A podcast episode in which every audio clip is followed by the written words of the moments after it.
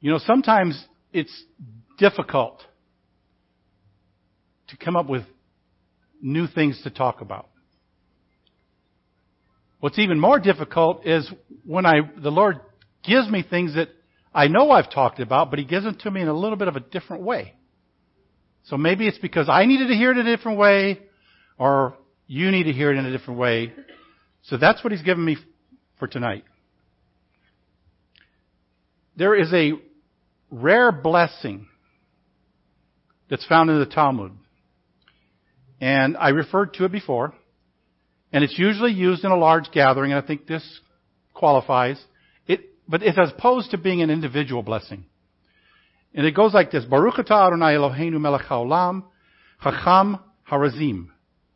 Blessed are you, eternal our God, knower of secrets. Knower of secrets. It's not what you might expect to call God within a blessing in a large group. Because usually secrets are, is something you have as an individual. You and God have your own conversation. It's not usually something He shares with everyone else, or would you share with everyone else? But in this blessing, we're affirming God's ability to know each and every one of us. In the dreams that we don't share with anyone else, in the pains that we just can't confess to anyone else, and even in our hidden joys, especially in a large assembly. Sometimes it's just things we can't share. But God knows them. God knows us intimately, each and every one of us. So when this prayer was offered, when the rabbis instituted this prayer for the knower of secrets, it was affirming that God knows the deepest parts of your heart, even if you can't express it to anyone else. It's been said that this particular blessing was uttered at Mount Sinai when the Israelites were gathered to re- receive and accept God's covenant.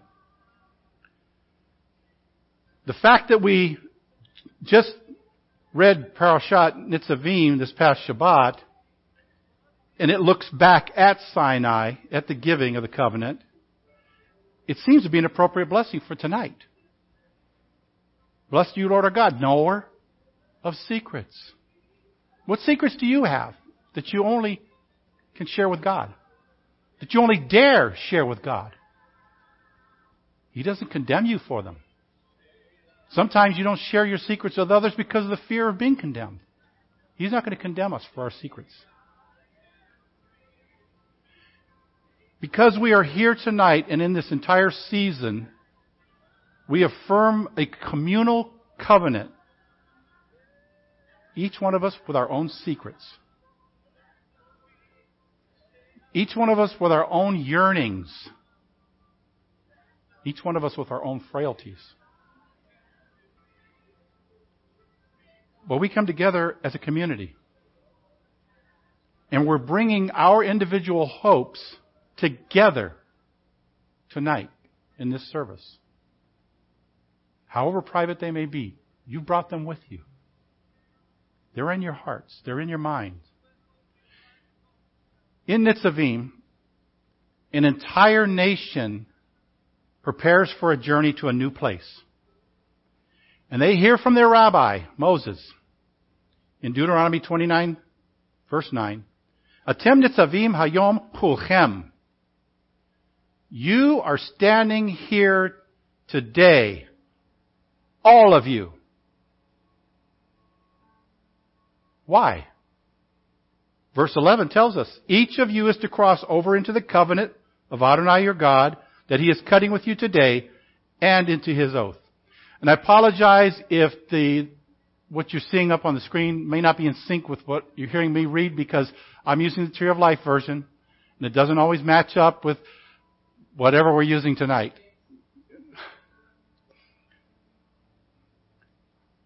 But again, verse 9 says, You are standing to, today, all of you, kulchem. Or as, as I said once before, for the benefit of Ron, who's not here tonight, all y'all. No one was left out. No one was left without being included. It was all inclusive, the entire community. He used those words, all of you, for a reason. Was it because it required all of Israel to take that step?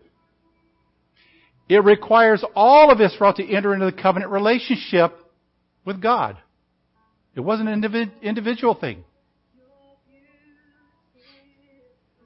And Moses knew it was meaningless to commit himself to God all by himself. It had to be a communal thing. The covenant was being forged between who? The generations past, present, and future.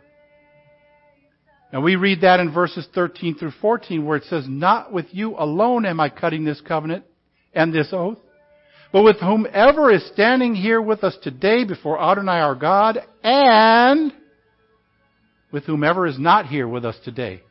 That's you and I. That's our children, our grandchildren, those coming after us. All of those that weren't standing there today were included in this speech by Moses. So just like we're supposed to look at ourselves as having been delivered out of the Egyptian bondage, in, a, in that sense, each of us was standing there at Sinai. And each of us is included even now. We all learn from Moses that no one stands alone in a moment of making a covenant. It's a community effort. It's a community covenant. Even as I stand in my commitment to uphold the ancient covenant with God, I'm aware of all the people who stand with me. I need you. And we need each other as we move forward together. You're standing today, all of you, before Adonai, your God. Moses is saying, and in case you might think you're not included, he makes a list in verses 9 through 14. The heads of your tribes, your elders, your officials, all the men of Israel, your children, your wives, and the outsider within your camp, from your wood chopper to your water carrier. Each of you is to cross over into the covenant of Adonai your God that he is cutting with you today and into his oath. This is in order to confirm you today as his people. So he will be your God just as he promised you and just as he swore to your fathers, to Abraham, to Isaac, and to Jacob. Not with you alone, as I read before, am I cutting this covenant and this oath, but with whoever is standing here with us today before Adonai our God, and with whomever is not here with us today. See, this particular passage, it's an, it's an important statement in Torah that is given in each and every generation. It's a never ending covenant. God is a never ending God. The covenant He made at Sinai still stands today and should be on all of our hearts to follow and obey Him. It's given in each and every day, in each and every generation. It's similar to what we do when we celebrate Simchat Torah. We renew our commitment to Torah as we begin re- the reading cycle all over again. For anyone here tonight that has never experienced Simchat Torah and doesn't know what it's about, when we finish reading through the five books of Moses, when we get to the end of Deuteronomy, at the 12th verse, we roll the scroll back.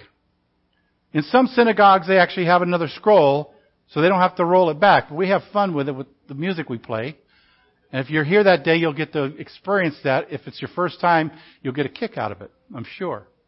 But we begin reading again at Genesis chapter 1. Why is that? Why, after a whole year long reading through these five books, do we start over again and read the same five books over and over again? It's to teach us and remind us that God's Word never ends. The God's Word is fresh, it is true, and it continues on even when you might think you finished reading. Botany and I have a separate tradition. We read through the entire Bible. Every day we read a chapter, sometimes more if they're smaller chapters, sometimes less if they're really long chapters like Psalm 119. We won't read that all in one sitting usually. But when we get to the end of Revelation, what do we do? The same thing we do in Simchat Torah. We start over at Genesis and we read again. Others have traditions similar, but it's all to remind us who we are and who our God is. It keeps it fresh in our minds as we continue to repeat the words of God over and over again. Rabbi Levi Yitzchak of Berdichev once said, however much we learn, we should always remember that we have not even reached the first page. The greatest lesson of Torah is that it is never complete. We are always starting again. Leviticus chapter 23, verses 23 through 25, tell us what we're doing beginning tonight. Adonai spoke to Moses saying, Speak to Bnei Israel saying, In the seventh month, on the first day of the month, you are to have a Shabbat rest, a memorial of blowing shofarot, a holy convocation. You are to do no regular work, and you are to present an offering made by fire to Adonai. So tonight, we celebrate Yom Teruah, also known as Rosh Hashanah. If you want to know the history of Rosh Hashanah, check my message from uh, a couple of weeks ago. But this continues this time of introspection, self-examination, repentance, that we began at the beginning of the month of Elul. Tonight, we exited the month of Elul. That was a time of preparation. We've now entered a time that is the beginning of Aseret Yamei Teshuvah, or the ten days of repentance, also known as the days of awe. And that leads us up to Yom Kippur, the Day of Atonement. The main theme of the fall holidays is repentance. Yom Teruah serves as a warning cry for us to wake up and to repent. Some of the traditional foods we heard about in our song include sweet apples dipped in honey. And we'll be enjoying that in a few minutes tonight. The challah, which is made sweeter and shaped in a circle, which is symbolic of completeness and a never ending sweetness.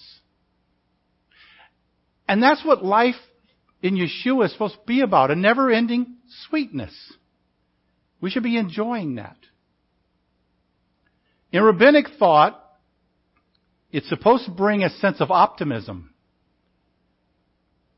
Since the feast of is main themes are repentance and atonement, it could cause this time of the year to be very somber and, and remorseful. As Steve said, we're supposed to have fun. We're supposed to have joy.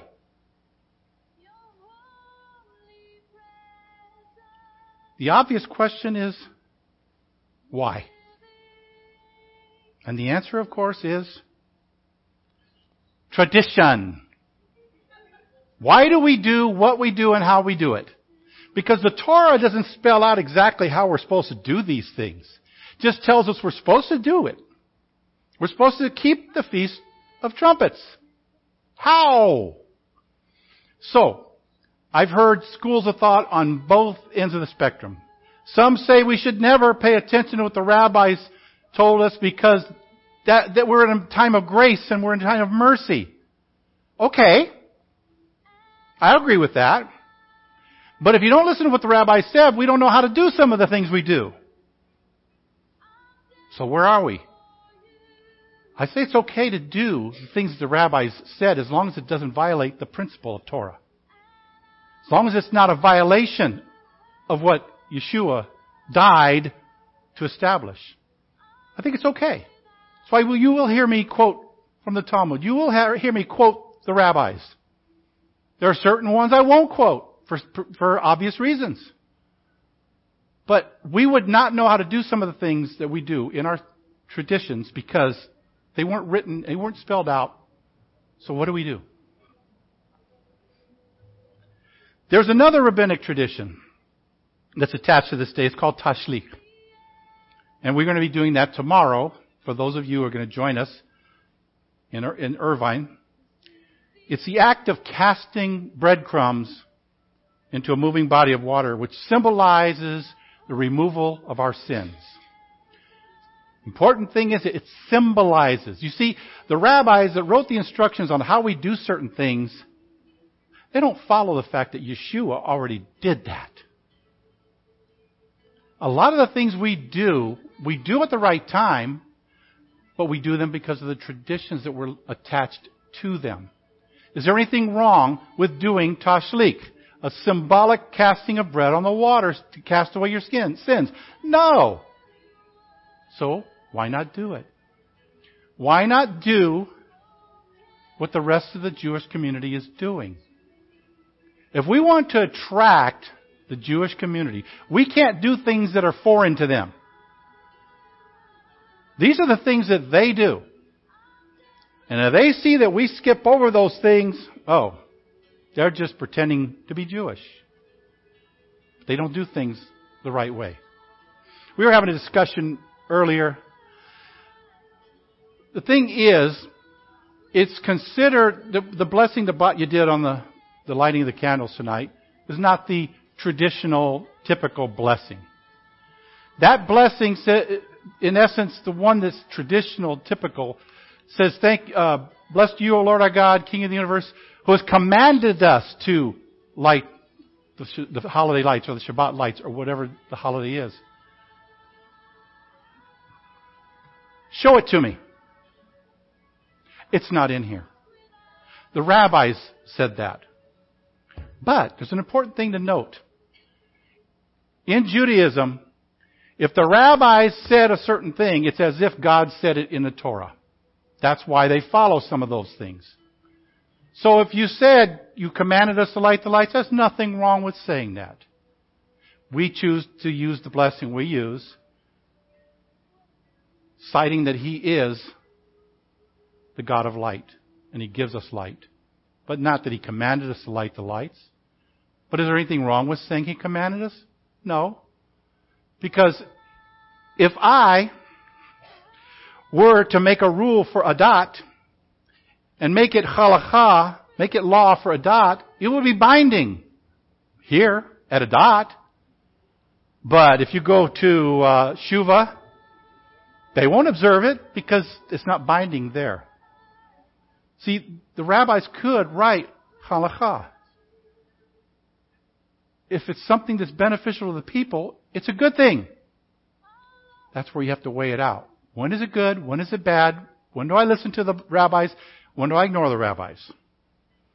I'm talking about the ancient rabbis, okay? Present company excluded from that. In Micah chapter 7, verse 19, we read, He will again have compassion on us. He will subdue our iniquities, and you will cast all our sins into the depths of the sea. That's where they got tashlich from. That's why we do it, symbolically.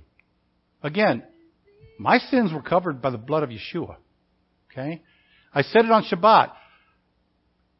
By Jewish tradition, at the end of Yom Kippur, when the great shofar is sounded, the, the, the Gedolah, the doors are closed. The books are closed. Anyone who has not repented and come back to the Lord, repentant, will be written in the book of the wicked. Now, in traditional Judaism, that's horrible. Because what happens if you die in the next 355 days before Rosh Hashanah comes back around. You die written in the book of the wicked. We don't have to worry about that. Because maybe it's the next morning, or maybe it's the day after that, when you sin again. Do you want to have to wait for nearly a year before you can come to repentance and be forgiven from that sin? We don't have to. Yeshua took care of that. All we have to do is turn to Him and cry out, and He'll forgive us. We have 24-7, 365 access to forgiveness. But there's nothing wrong with the symbolism of casting our bread on the waters. Hearing the shofar being blown is a commandment for this holiday. We just read that in Leviticus 23. Each of the calls has a meaning that's been traditionally, traditionally associated with them. Tekiah calls for us to search our hearts, turn from sin, and seek forgiveness. Shevarim, it typifies our sorrow when we realize our misconduct. Teruah calls us to stand by the banner of God. And on the final day, Tekiah Gedolah is a final appeal to sincere repentance and atonement. See, rabbis didn't say this, but I'm going to say this. This is just me. But the Tekiah Gedolah is a long blast. And as it says here, it's a final appeal to sincere repentance and atonement. So during that long blast, you have one more chance before that blast is done to repent and seek forgiveness. It's like you're getting that last chance to turn yourself in. The whole idea of the knower of secrets and our call to repentance is actually connected, once again, to the Parsha. In Deuteronomy 29 verse 28, it says, The secret things belong to Adonai our God, but the things revealed belong to us and to our children forever in order to do all the words of this Torah. So those secret things belong to God. But those secrets are kept with each and every one of us. We can sometimes spend a lot of time discussing other people's intentions. How many times have you heard, or you may have said it yourself, well, she didn't mean it. How do you know what she meant? Or he's only being nice because. See, Torah reminds us that when it comes to intentions, only God can know them. He knows the intentions of our hearts. I don't know the intention of your heart. You don't know mine. But God knows. See, we should focus on the actions and the deeds because that's the only things we can really judge on. What someone's thinking, we don't know. We can only judge them by what they do or what they don't do.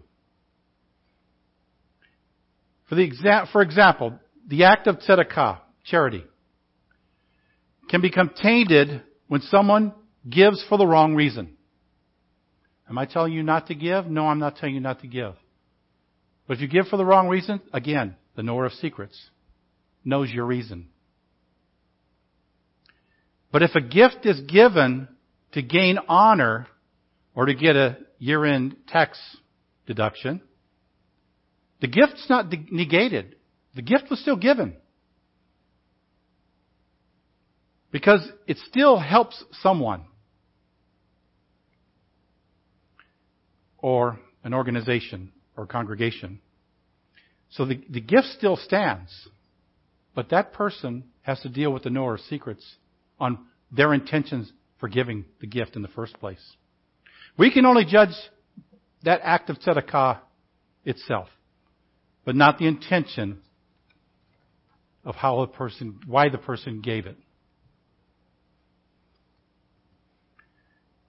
As individuals, we can only judge ourselves by what we do or don't do. The high holy days are about working to do better. We can't just resolve to do better. or promise to correct our mistakes. We have to make the effort to actually change. To say you're going to change is easy. But trust me, sometimes changing is hard. I know that. Repentance in Hebrew is teshuvah. It's about turning. So as we continue through these days of awe, these 10 days of repentance, let's all use that time to turn and better our lives, to better ourselves, to correct our failings, and most importantly, to repair our relationships. Lord God of Abraham, Isaac, and Jacob, we thank you and we bless you for this time. We know that all we have to do is call out to you for, for forgiveness and we will receive it. But we also know that as we stand before you tonight, we do so within the traditions and customs of your people. And we give you honor in the things we do, the things we say. We pray that you would continue to help us as we walk this walk with you. Continue to allow your Ruach to be patient with us. Accept our failings, but remind us that we have failed so that we can turn back to you and seek your forgiveness. Thank you, Lord, in Yeshua's name. Amen.